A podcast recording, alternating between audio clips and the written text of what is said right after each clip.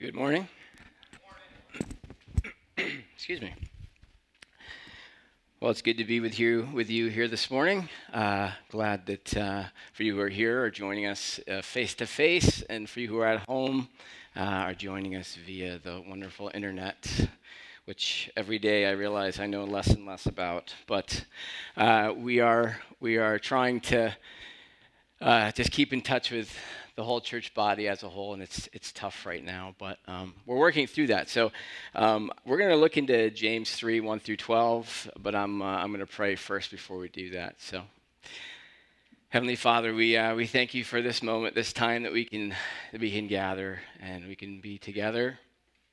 If not here in person, Lord, in spirit, and there's churches all around the world, Lord, your church, your body, your people gathering this Sunday to give praise to you, to recognize who you are and how it is that you're working in our lives and in this world through us. So we ask, Lord, that we would grasp hold of that truth and that we would grasp hold of the reality that we are to be used by you. And as we look through James, Lord, we can realize that our words have a big impact on just how the world views you and how we are viewed by the world, Lord. So we ask that we would take to heart what it is that we hear from James today. We ask your blessings on our time, and just be with us, and let your spirit speak to us this morning. In your name, amen. I apologize for my my throat. It's a little scratchy right now, so if I have to clear it, I apologize for that. But so we're skipping over James 2. Unfortunately, that was our mistake. We scheduled this, and Jim was going on vacation, and we didn't realize where this all fell on the schedule. And so I'd already planned on doing James 3, and I had already been planning it, and so we're going to go back to James 2. So we're a little out of order, but it's okay. I think all of it will still apply, and we'll tie it all in together. But I do want to say, I know he's not here. He's actually in the Cape right now, but thank you to Jim for stepping up and preaching and taking on that role right now. That is a very big and heavy role to take on, and so I do actually want to just thank him for that. And I also want to thank Austin for stepping in today for me. I appreciate it, and it's good to see you, it's good to hear you, and I'm glad you were here leading us in worship this morning. So, all right, I'm going to read this passage, and then I'm going to go through this, and I'm not going to have all the verses up here, so if you just keep your Bible open to James, we'll just kind of keep going back and referring to where we are, so. And if I look tired this morning, I am. It's probably partly my voice, too. I started going back to, I'm a teacher, so we went back to work this week. Yay. Face-to-face and hybrid. You got to do both. It's really difficult, and so this has been a really hard week of learning and craziness, so on top of, prepping to preach and everything else. So I am a little tired this morning, but we'll get through this. But so let me read James 3:1-12. This is a passage on taming the tongue. It says, "Not many of you should become teachers, my brothers, for you know that we who teach will be judged with greater strictness. For we all stumble in many ways, and if anyone does not stumble in what he says, he is a perfect man, able also to bridle his whole body. If we put bits into the mouths of horses so that they obey us, we guide their whole bodies as well. Look at the ships also, though they are so large and are driven by strong winds, they are guided by a very small rudder wherever the will of the pilot directs. So also the tongue is a small member, yet it boasts of great things. How great a forest is set ablaze by such a small fire, and the tongue is a fire, a world of unrighteousness. The tongue is set among our members, staining the whole body, setting on fire the entire course of life, and set on fire by hell.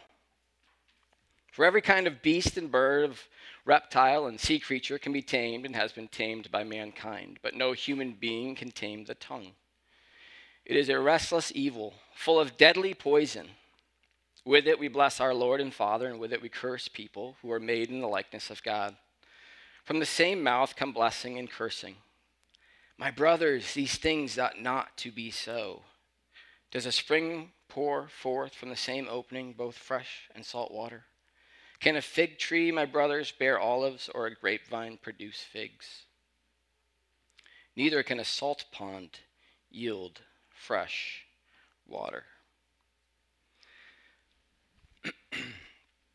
I think Austin actually already summed up my whole sermon in his introduction to to the service, but with our replacement, we're replacing negative thoughts and we're replacing negative words with positive ones. But how do we practically do that? Okay, so I do think that the idea that James is getting at in this passage, these ideas of words and the tongue and what the tongue does and what the tongue produces, is very pertinent, right, for today. It wasn't only for them in that time. It's really pertinent for us today, and especially even more so maybe because of the internet. We have the ability to send out all of these words, okay? So for us, we need a definite taming of the tongue and maybe a taming of the fingers a little bit too, right? So one thing I did notice about James, and again, it's this boldness that James has. He speaks very similarly to Jesus, like in the Sermon on the Mount. He's blunt, he's bold, but underneath it all, there's this encouraging, graceful, loving tone. You know, good things will come from addressing these issues that he's talking about. So, you know, many scholars, they'll actually compare James to like the book of Proverbs or the Sermon on the Mount, all right? And so obviously, if we look at those books, they're really books that would say that your actions or your words will bring about a response, and that response will either be positive or negative. So before we jump into the passage, I want to read this little child's rhyme that will be up here on the screen, but I think it kind of sets the tone for the whole topic. Here we go. Ready? It's kind of funny. It says this: I lost a very little word only the other day. It was a very naughty word I had not meant to say. But then it was not really lost when from my lips it flew. My little brother picked it up, and now he says it too. How true is that, right? The first verse here that James gets to, he says, not many of you should become teachers, my brothers, for you know that we who teach will be judged with greater strictness. Well, here before I stand you teaching this morning, there's a lot of weight in those words even for me, right? I'm a teacher on a daily basis. I go to school and I teach. There's weight to those. So James can say this, right? He can say that not many of you should do this because he was witness to the perfect teacher. It was his half-brother, Jesus. He knows the example, right? He has the liberty to make this statement. In Luke 4:31, it says, and he went down to Capernaum, a city of Galilee, and he was teaching them on the Sabbath. And they were astonished at his teaching. His word possessed authority. That's Jesus. I mean, Jesus came, his particular trade, he was a carpenter, right? But he was really here to teach and show humanity who God was and what he was like and what he desired of his creation. But he also, you know, he was here to experience what it's like to be human. He had all the same desires of the flesh that we have, but he still lived perfectly. So think about a teacher for a second. I wrote down a few notes. They're ready every day with a lesson. They're prepared.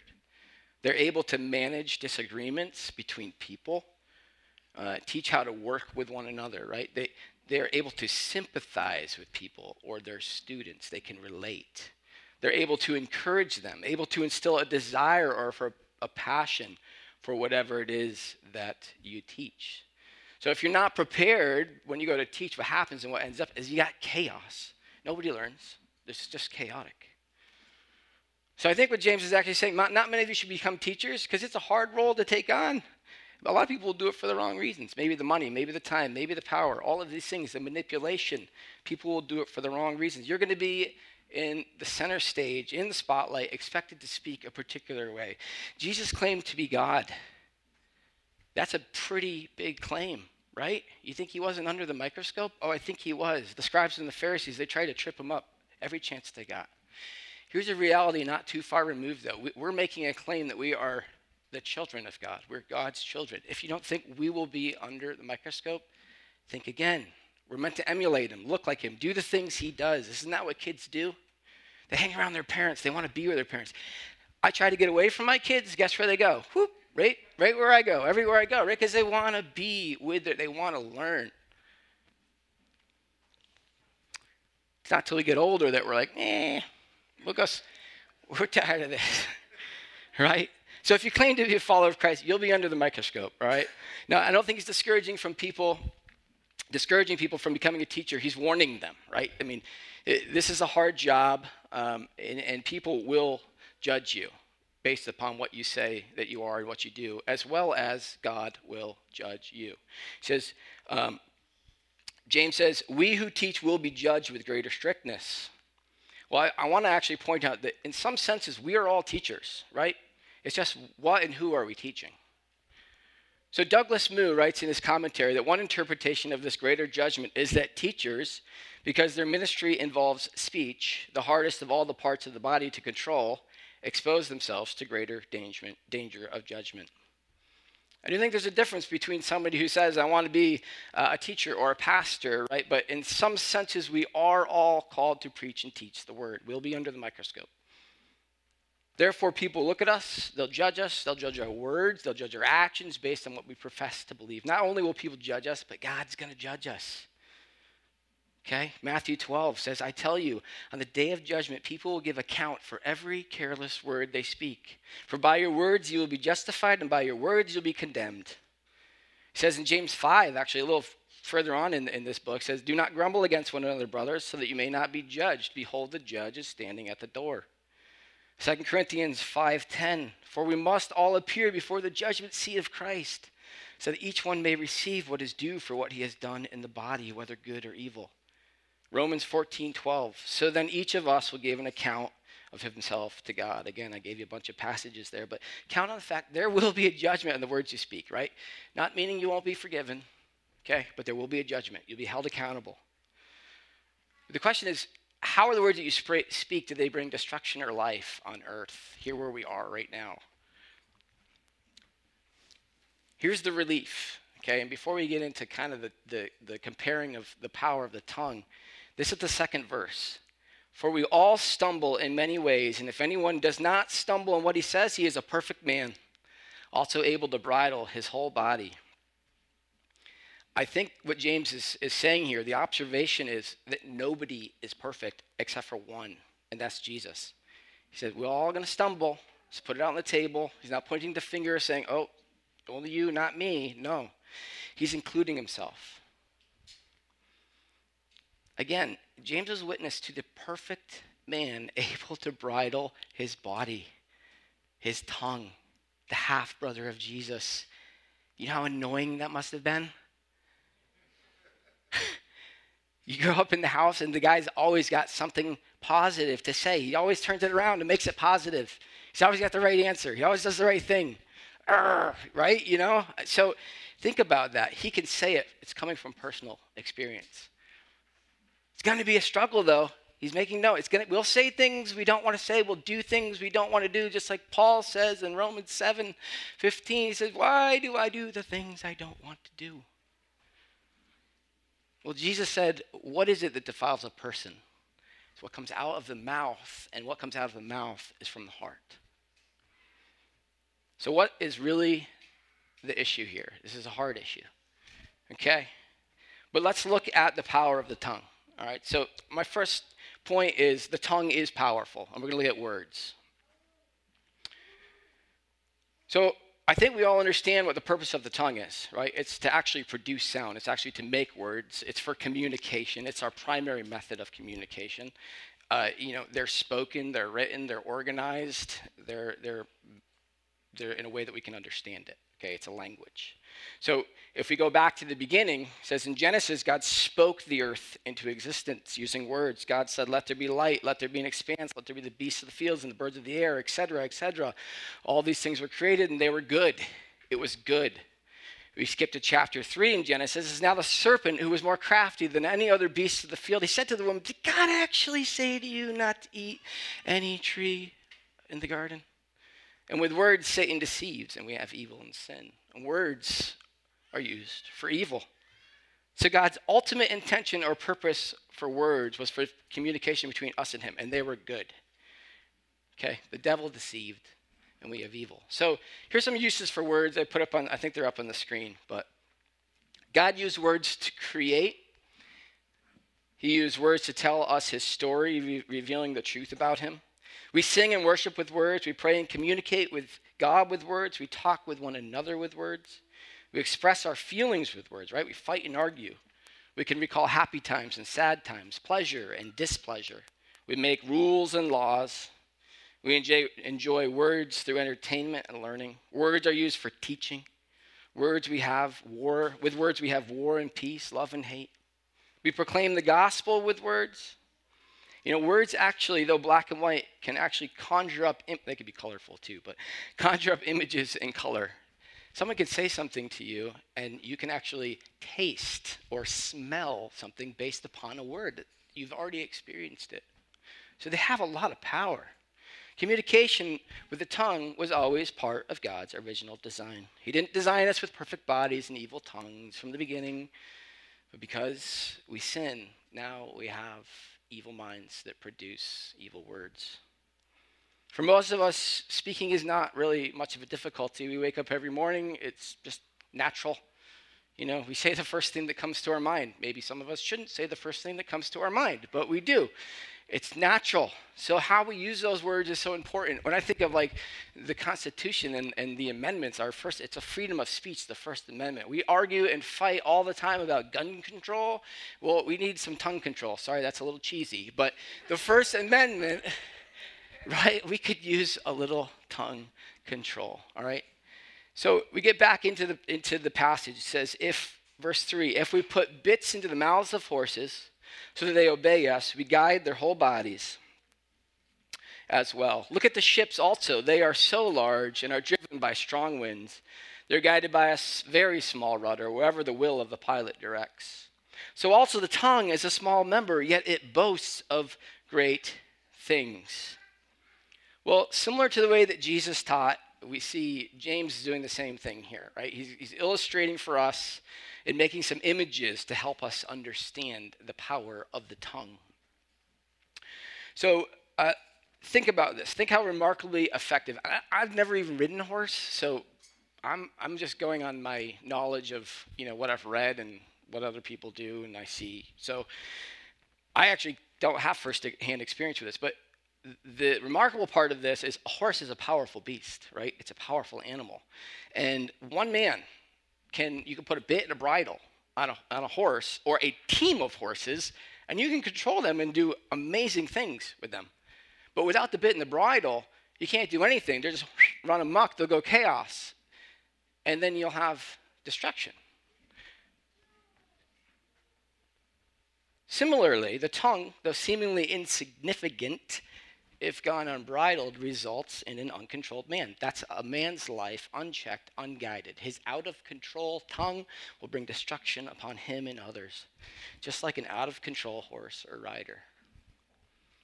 In the same way, a ship carrying passengers from one place to another, right, can safely navigate the seas and deliver its cargo or its passengers to a destination without harm because it has a rudder and the pilot can use that rudder to direct it through the open waters, right, and keep it on its course. But without the rudder, that boat is just set adrift. It has no way to control it. There's no way to move it around. So the next thing you find out is it's either lost at sea or smashing against the rocks. Destruction. Just a small rudder on a big boat in a huge sea of water.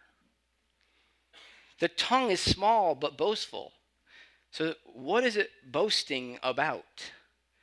There's three objects that James is giving us here. He's comparing. All of these objects are for leading, guiding, directing larger objects, right? So a bit and a horse, a rudder, a ship, a tongue, the course of life. You know, you ever think about the fact that you could actually change the course of somebody's life depending upon what you say to them? These small objects, they're controlling, they're persuasive, they're manipulative. It's especially important for teachers and pastors and husbands and wives and parents or anyone in a position of leadership or authority to consider. We're all teachers. Point B, The tongue may be dangerous. Okay, it's powerful, but it also may be dangerous. Go back to the passage. It says, how great a forest is set ablaze by such a small fire.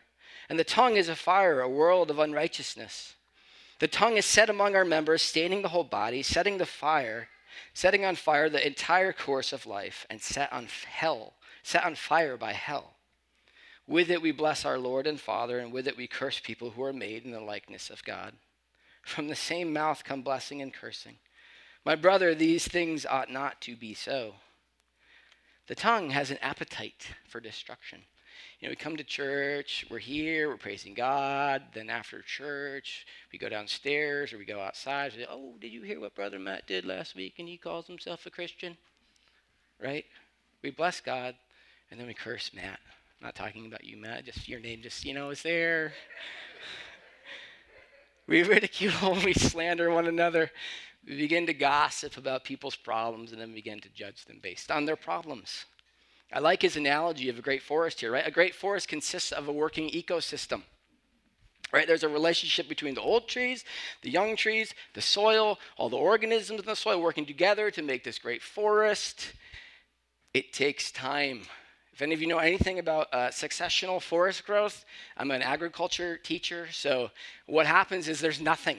Okay, you have a field or bare soil, and eventually what happens is you start to get some grasses and weeds and wildflowers and things like that that grow in there, and you get weedy trees and all these other things that start to grow, and eventually the good seeds will come in and they'll take over, and all of the stuff, the weedy stuff that you don't want, see, it's gone.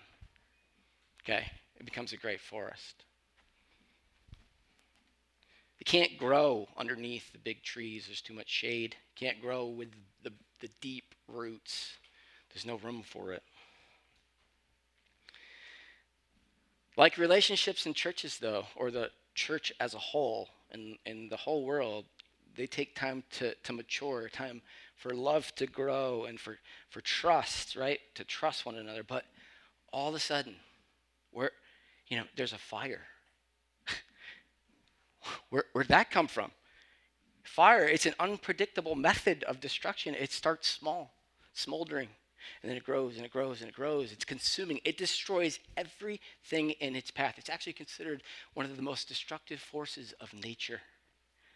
I had a friend who was out in California, and I worked with him this summer, and I was complaining about the heat and the drought because I was doing landscape this summer, and I hadn't really done it to the extent that I was doing it this summer, and I was complaining about it, and he said, everybody who complains, that it rains too much here, or it's too wet, they should really go somewhere where it doesn't rain and there's the risk of fire, like out in California. He said, I was in one. He was out there in college. He said, I was in one. He's like, I have never been so afraid in my entire life. It surrounds him. There's no way out. You can't get out of it. And it's just destroying everything in its path.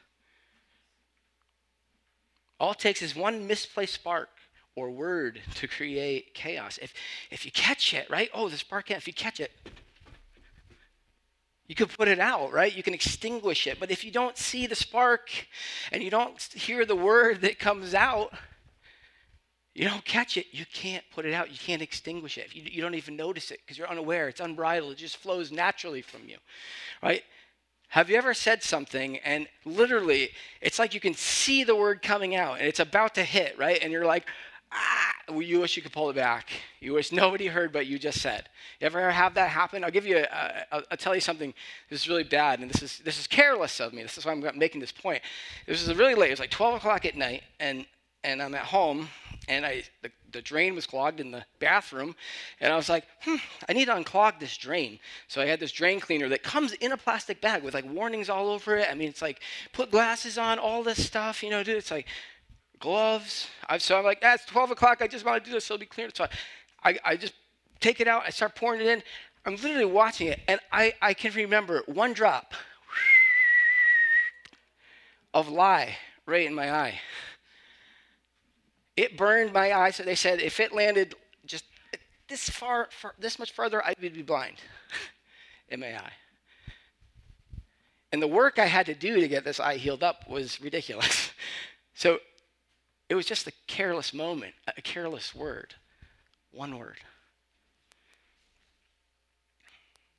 The tongue is like fire. It's set among our members. Here, it stains the whole. If you're ever near a fire, if you're near a fire and it's out of control, you're going to get burned. At a minimum, you're going to smell like smoke. It's going to stain you. There's a residue. It's left over. It destroys relationships, right? Gossip destroys relationships. It causes division amongst the believers in the church. One of the greatest causes for church splits is divisive words spoken against, more often, leaders, but it could be anyone in the church. I've actually been witness to this many times. Just takes one word. Song of Solomon in 2:15, it says, "The little foxes spoil the vineyard. They go around chewing and nibbling, causing damage to the vines. Small wounds that turn into destruction of the whole vineyard."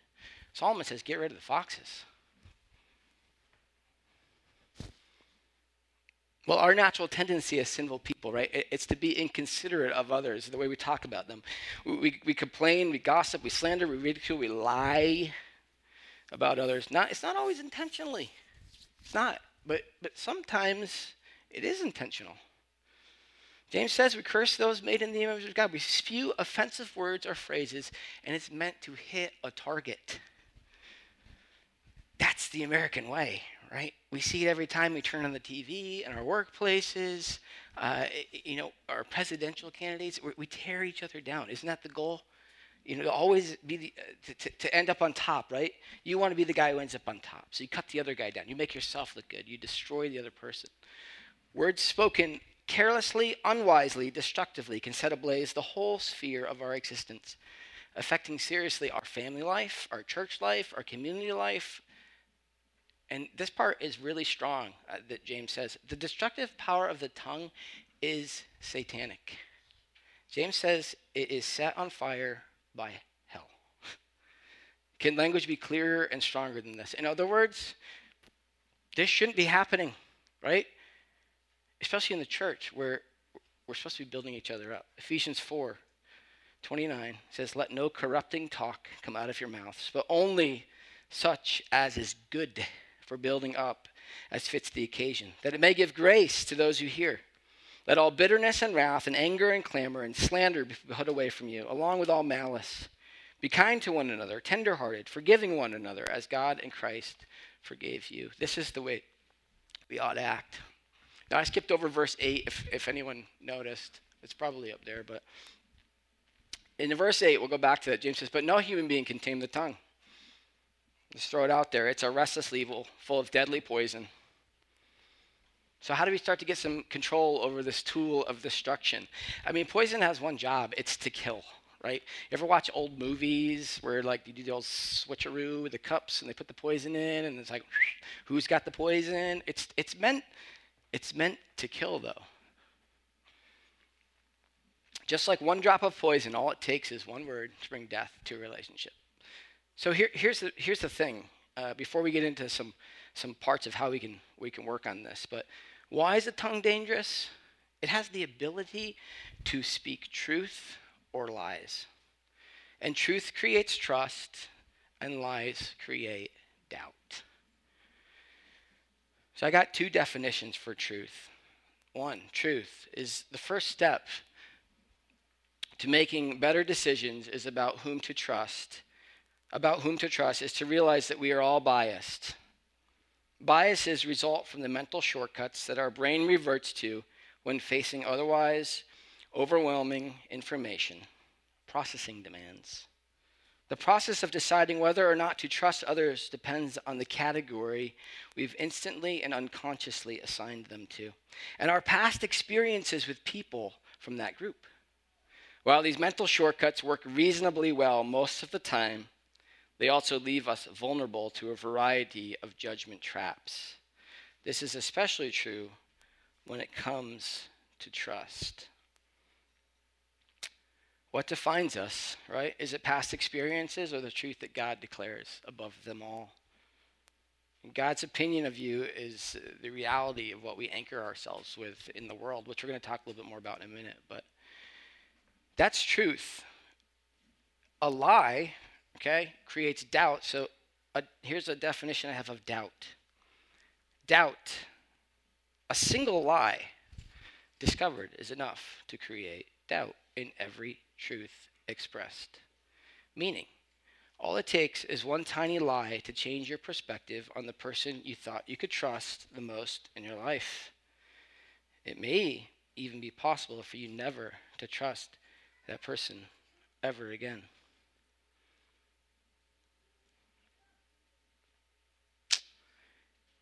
You know, Austin kind of said it before, but identifying the lies, right, and replacing them with truth, it's a mental ascent from the mind to the heart. In order to do that, we have to look to God's word and let that shape us, and that will dispel the lies that so often we cling to, that we've been shaped from other people. So we're going to talk a little more about that in a second, but I want to just say, be cautious that you're not creating doubt, but trust, not only in you, but most importantly, in God. So if what controls the whole body is the mind, that must have some effect on our tongue. So we're going to go to here. I'm going to give you some points on how we can work on this, okay, some application. So the reality is that we can't tame the tongue, right? I mean, you think about it. You can tame all kinds of animals, but they're still animals. They're unpredictable. You could tame a dog all you want, and the next thing you know, it bites somebody who comes over.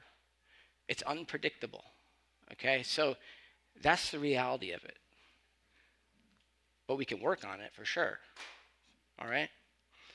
So how are we training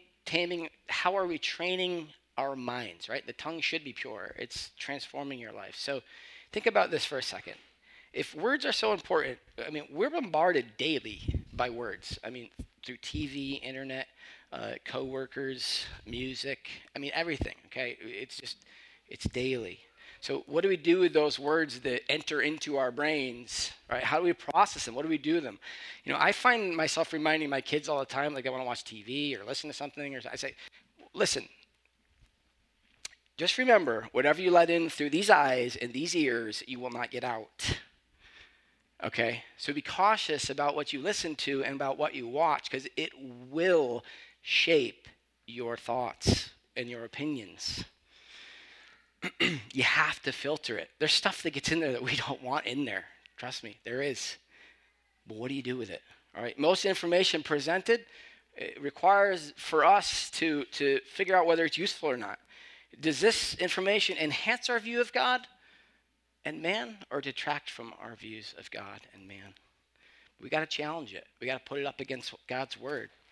I'm reading this book right now, and it's called Discover Your True Self, and it's actually, it's part of my message here this morning, but how to silence the lies of your past and actually experience who God says you are. It's a study in Ephesians, and the writer Chip Ingram is actually using the idea of a reflection of a mirror that I think James is also using too, back in chapter 1, a reflection of the mirror that is so important, okay? So he calls it the power of the mirror. So when you look in a mirror, right, you see a reflection. So is that reflection a true reflection of who you really are on the inside, or is it just an outward facade put on to make people think you're someone you're not? Which one are you seeing? Is it the same one everyone else is seeing? The reality of this truth, it depends on what mirrors we look in.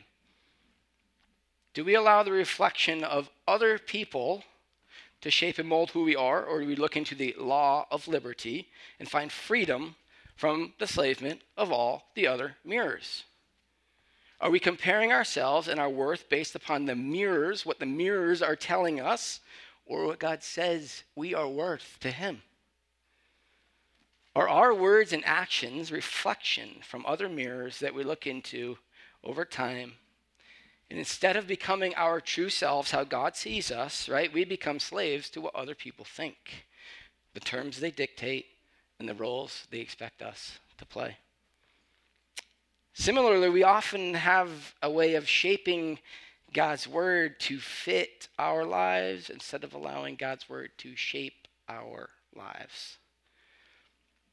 So I'll ask you, what mirrors or words are you looking into? And remember, the words that people are speaking are a reflection of their heart. Our minds are created within relationships. This is a quote, including the one that we have with ourselves. Each of us has a unique mind, unique thoughts, feelings, perceptions, memories, beliefs, and attitudes, and a unique set of regulatory patterns. These patterns shape the flow of energy and information inside of us, and we share them with other minds. We speak them. We share our thoughts. Right? The tongue, it's like a speaker for the mind. Thoughts formed, expressed, boop, speaker, they come out. So what are we using to control our minds, to help control our minds? Romans 8:5 says, for those who live according to the flesh set their minds on the things of the flesh. But those who live according to the Spirit set their minds on the things of the Spirit. For to set the mind on the flesh is death, but to set the mind on the Spirit is life and peace. Romans 12:2, do not be conformed to this world, but be transformed by the renewal of your mind, that by testing you may discern what is the will of God, what is good and acceptable and perfect. You got to let the Spirit work on the mind.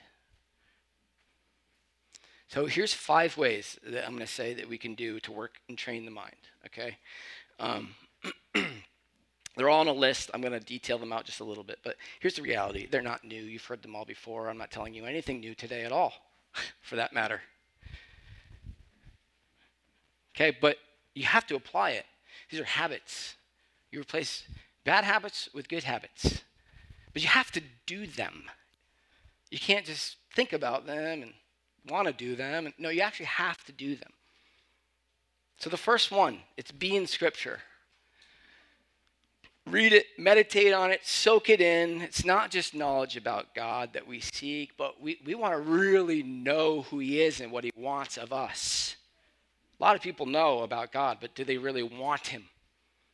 J.I. Packer, in his book, Knowing God, says that we need to turn each truth that we learn about God into a matter for meditation before God, leading to prayer and praise to God. Meditation is the activity of calling to mind and thinking over and dwelling on and applying to oneself the various things that one knows about the works and ways and purposes and promises of God. It's an activity of holy thought consciously performed in the presence of God, under the eye of God, by the help of God, as a means of communion with God. John 1 refers to Christ as the Word. If you want to get to know him, well, read the story he wrote for you, the Bible. Phil Wickham wrote a song called Heaven Song, and that song says, I wrote a letter and I signed my name, right? He wrote a letter, he signed his name, and then I read it page by page. It's a love story. It tells us who he is. It expresses his feelings, his desires for us. Do you ever read letters? Old letters, any letters? It's like a past time, but I was reading some old letters to my grandparents, and it's like, it's weird. It's like they're talking about picking potatoes. They're from Maine, and they're talking about harvesting and picking potatoes, and like that's like half the conversation in the letter, half of them that I read, and I'm like, okay. So, anyways, but there's like this passion in that for some reason. I can't explain. The love in the letter is like, wow, I can feel it, okay? And half the time it's seemingly they're talking about something that's not very passionate, but it's there. They're actually writing each other and talking to each other, right? So old letters, movies. We love love stories. I will confess I am a,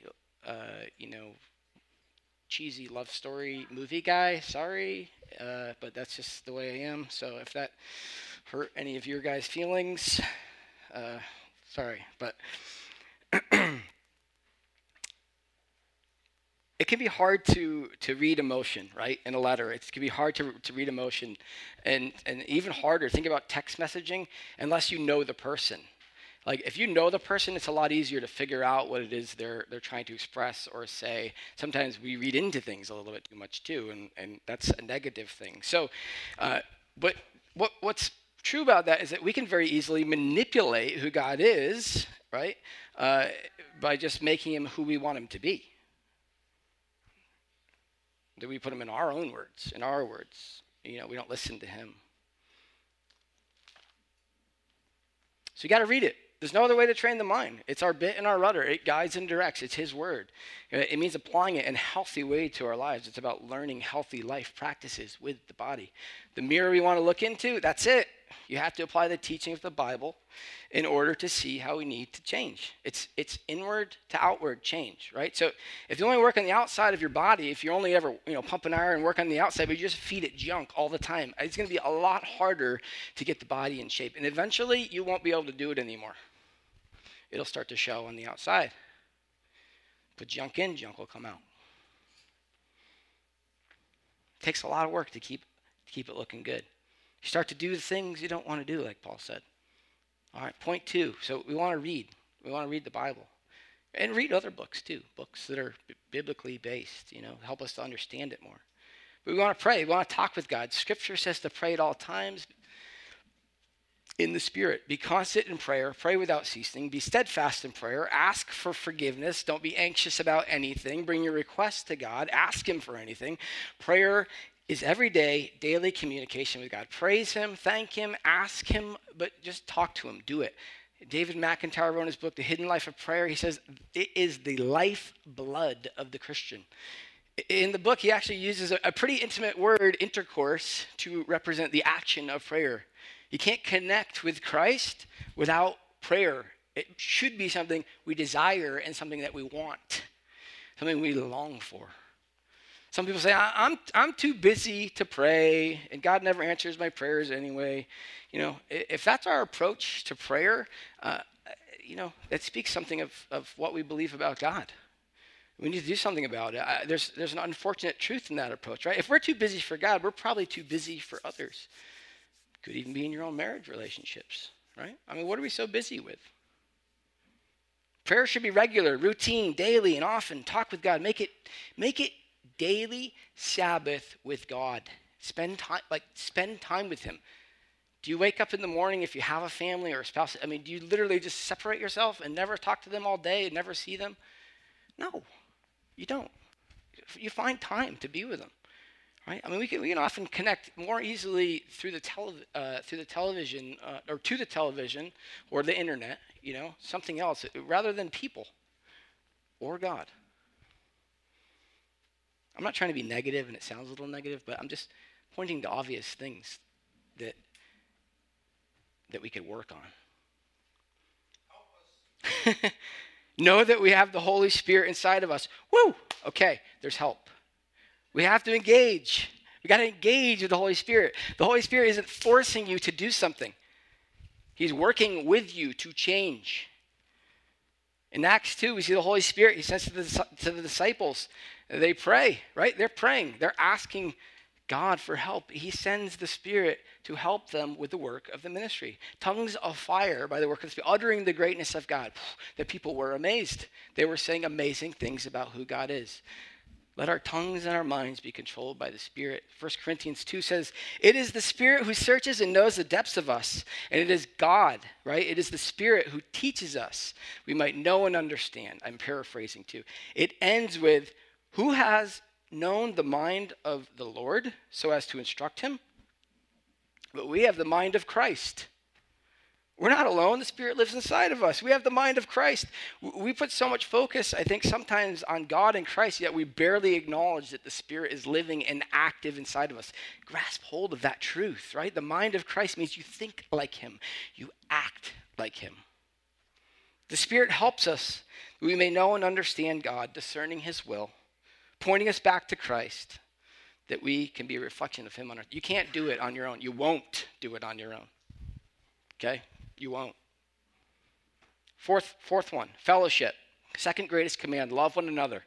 Okay, here's the reality. Going back to none of us are perfect, and we're going to say things and do things. We're going to hurt one another. We're going to say hurtful words to each other. Right? It's bound to happen whether you want to or not, on purpose or not. But we got to love each other. We got to forgive each other. We got to not judge. We don't hold grudges against each other. I know sometimes it's hard to wrap our mind around, even for me, around God's help and how God is working in particular situations, but you have to trust him. Okay, but the other end of that is there are real people, right? Flesh and blood people who are here to help also. They're brothers and sisters in Christ who hopefully are willing to help, right? We're in this together. Let's encourage one another and build each other up. Meditate on the Sermon on the Mount, right? It's a great way to put in perspective how we should interact with each other, but we have to apply it to our lives first. Okay, it's Matthew 5-7. You got to apply it inward first. Otherwise, you can't help people effectively. 1 John says, if you don't love your brother, you can't love God. Acts 2 says, the people gathered together to fellowship, to break bread, to pray. They gathered in homes to eat, but they were devoted to the apostles' teachings. That's the stuff we're reading right now. And the Lord added to their number day by day those who were being saved. Saved is changed. Hebrews 10. And let us consider how to stir up one another to love and good works, not neglecting to meet together as is the habit of some, but encouraging one another, and all the more as you see the day drawing near. This is how we should act towards one another. Last point for the change here. Spread the gospel. Use the tongue that God has given you to put his holiness on display to others around you. All right, God gave you a tongue for that purpose, to speak his truth, to praise him, to love him, to tell other people about him. Christ's last command was actually to his disciples. He said, hey, go, it's action, teach, action, make, action, right? Make disciples, go do it. You know, one of the best ways I've found actually to demonstrate my love for God is to tell people about him. When you listen to the words that come out of your mouth, when you tell somebody about God and what God has done for you, I have a really hard time not weeping. And it feels very uncomfortable when you're trying to tell someone this and you start to cry. It's awkward. Step outside of your comfort zone, right? You know, people say, I'm tired at work, I'm bored of my job. You know, why? It is the mission field. It should be exciting every day. Go there. Spread the gospel. Yeah, you may get some pushback for sure.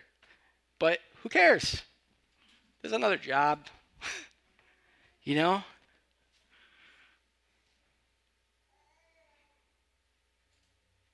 Five ways we can train the mind. Easy to say, not easy to do. They're not new. I'm telling you, they're not new. I'm just repeating them. You know? If you do these things, they will eventually start to change your heart. You'll become, if you try to do these things just to do them, you'll actually get frustrated. You actually have to let them change. You got to let God change your heart first so that you see the power behind these things. Because if you're just doing them as an action to do it, I'm not saying don't do it, they're good habits, but if you're doing it from the perspective of I just need to do these things, you will get frustrated doing them. You got to really engage with God, okay? So all of these things will help with the training of the mind, which, again, will lead to the taming of the tongue. And then we get to the last point here, which is lives of holiness, pure religion, and it's really speaking to the heart, okay? All the mind training has to move from here, to the heart. And as we're reminded, Jesus said what comes out of the mouth comes from the heart. What comes from the heart is how you will truly live and act. So are we offering up a broken, contrite heart, or is it a hard heart? What's James asking us to do? To know God's heart, which will change our heart.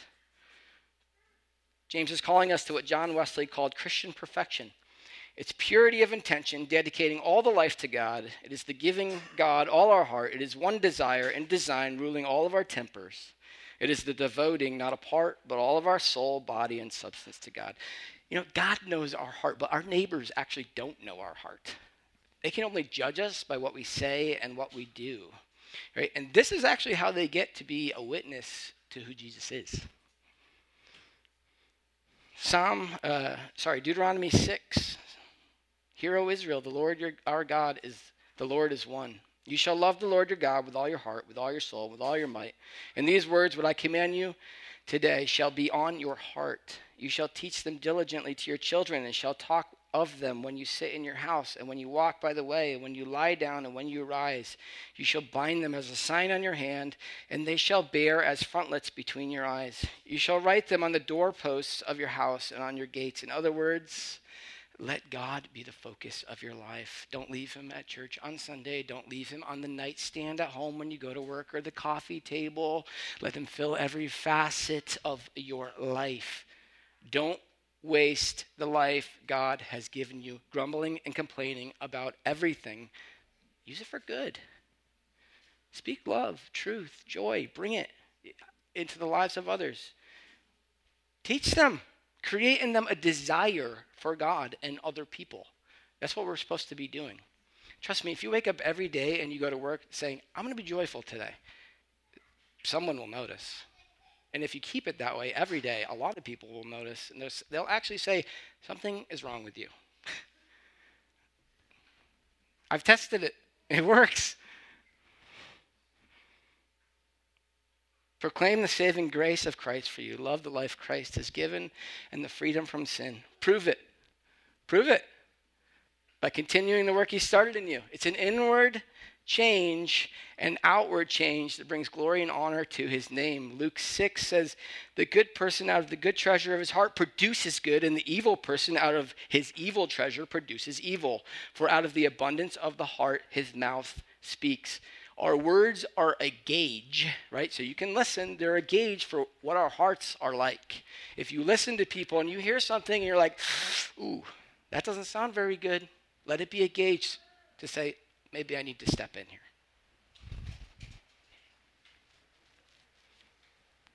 Okay, the last two verses here of James that we didn't get to.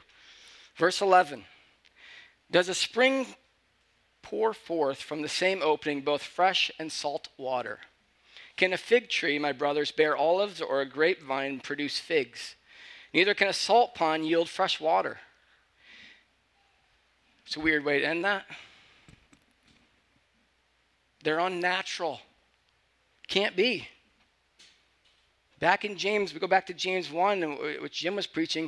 It says, he brought us forth by the word of truth, that we should be a kind of first fruits of his creatures. Each plant created to do one thing and produce one kind of fruit.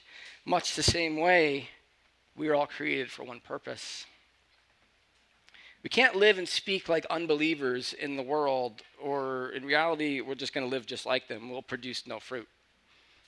I mean, if we're different, changed people, we will produce fruit. So how? Well, we are to bear fruit through the way we live our lives, our interactions. The fruits of the Spirit are good fruits. There's no law against these. Cultivate them. They're unnatural in the unbeliever. I'll tell you what. But they sure do like them, right? Just like the fresh water and the salt water together and the grapevine producing figs, they're unnatural in the unbeliever, but they should be natural for us, right? And they should come out, and we should desire those fruits, because even the unbeliever desires those fruits, even though they don't want to cultivate them. They want them. Don't believe like an unbelieving world in speech and thought. It will only lead to destruction. It's negative. I work in a really negative, in the public school system, and it's very negative. I mean, it is a fight daily.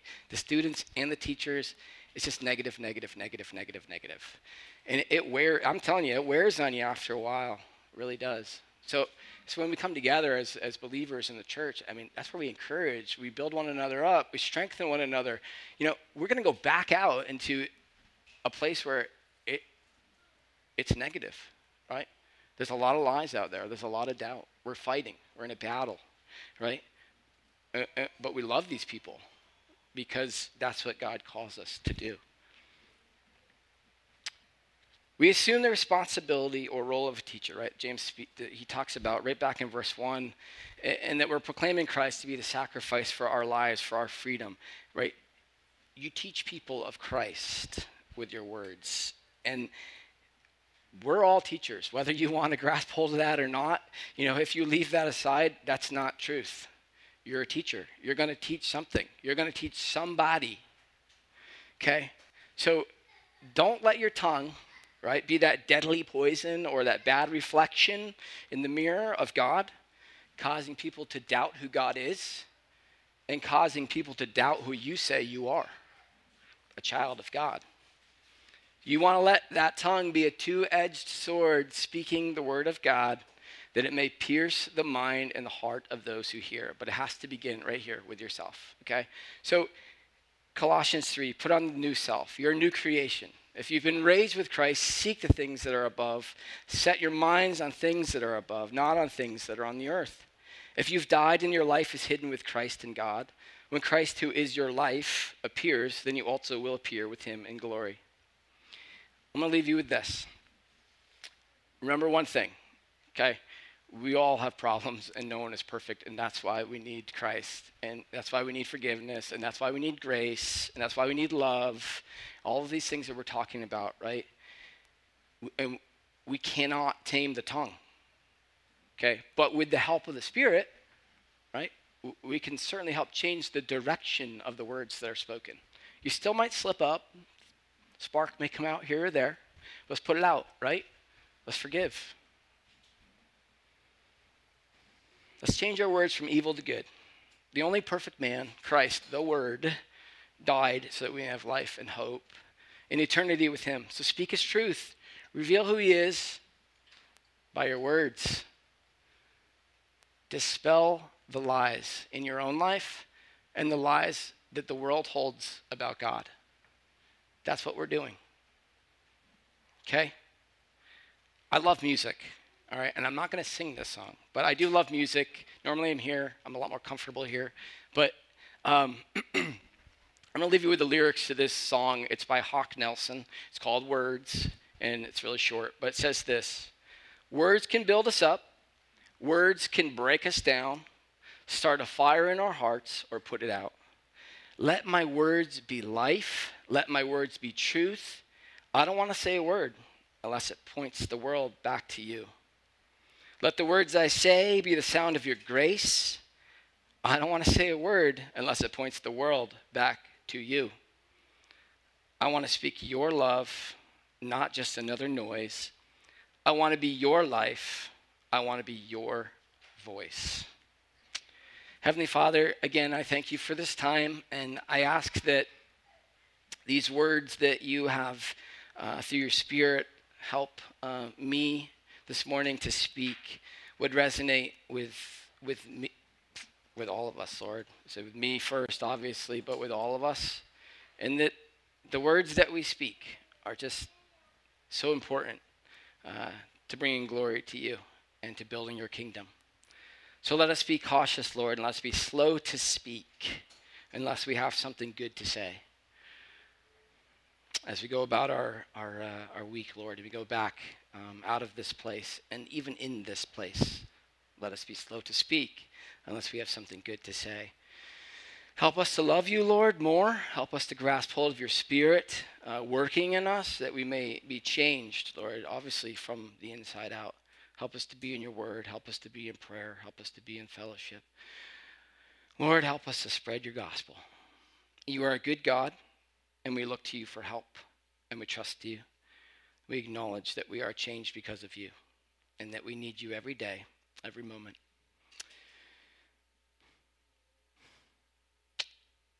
You are good. In your name, amen.